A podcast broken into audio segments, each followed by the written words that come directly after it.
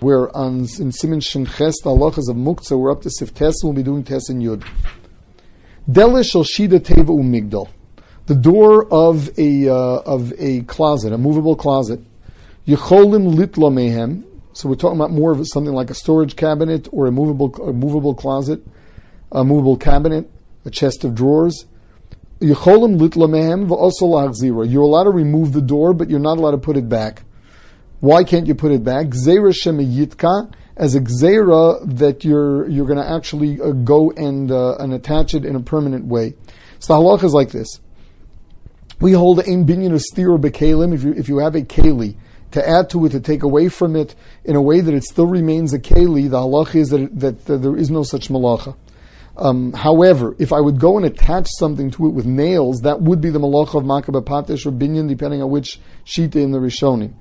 So um, here it fell off. Simply to hang it on again, just to, to connect it um, in a way that I'm not doing it permanently, is still aser as exera that I'm going to go and nail it onto it. So this is all in a keli. V'shalul shel tarnegolim, whereas if you're talking about a lul shel tarnegolim, which is mechuba l'karka, a chicken coop, aser ben litl ben lahaser. The kivin, the mechuba l'karka, is be binyan ustira. Since it's connected to the ground, there is binyan ustira. So the same thing going for the windows of a, of a lul shel tarnegolim, or the windows of a building we saw before. Seif Yud, kisui bor v'dus. The cover of a well, um, a bor is simply a hole in the ground, and a dus is a built-up well. Ein nitolim elim ken yesh lahem beis achiza. So say the door, um, the door to some kind of uh, to to some exhaust pipe um, or a sewer.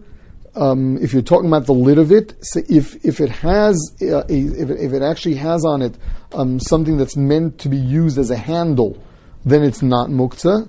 Da'az mukach shehu keli, because then it becomes a keli. Um, whereas if it doesn't have, it, if it does not have some kind of handle, then we say that it doesn't have a shame keli. It's like anything else connected to the ground. V'shel kelim afilu hein mechubarim betit. If you take a keli and you connect it to the ground by, with cement. You can take the lid off it even if it doesn't have a handle. That's only if you did something to make it into the cover, the lid, or you used it. The kisui Chaviyas HaKfuros karka. Whereas if you're talking about a barrel that is buried in the ground, so th- that would have a din of karka and not of kalim. So the halacha is like this. Kisui karkos, if you're talking about a kisui of karka, the halachi is it's considered bona. The only time that it's muter is when it has a handle. Um, the uh, the Magen Avram says that in a uh, in a case where it doesn't have a handle, it's considered actually muktzah. It's not just a question of binyan. Whereas if you take just a keli and you connect it with cement, um, the halachi is that that doesn't look like binyan when when you're putting the the lid on it. Whereas in Chaviyas HaKfuros, if you take a barrel and you bury it into the ground, there Chazal made a gzera because it looks very much like your building.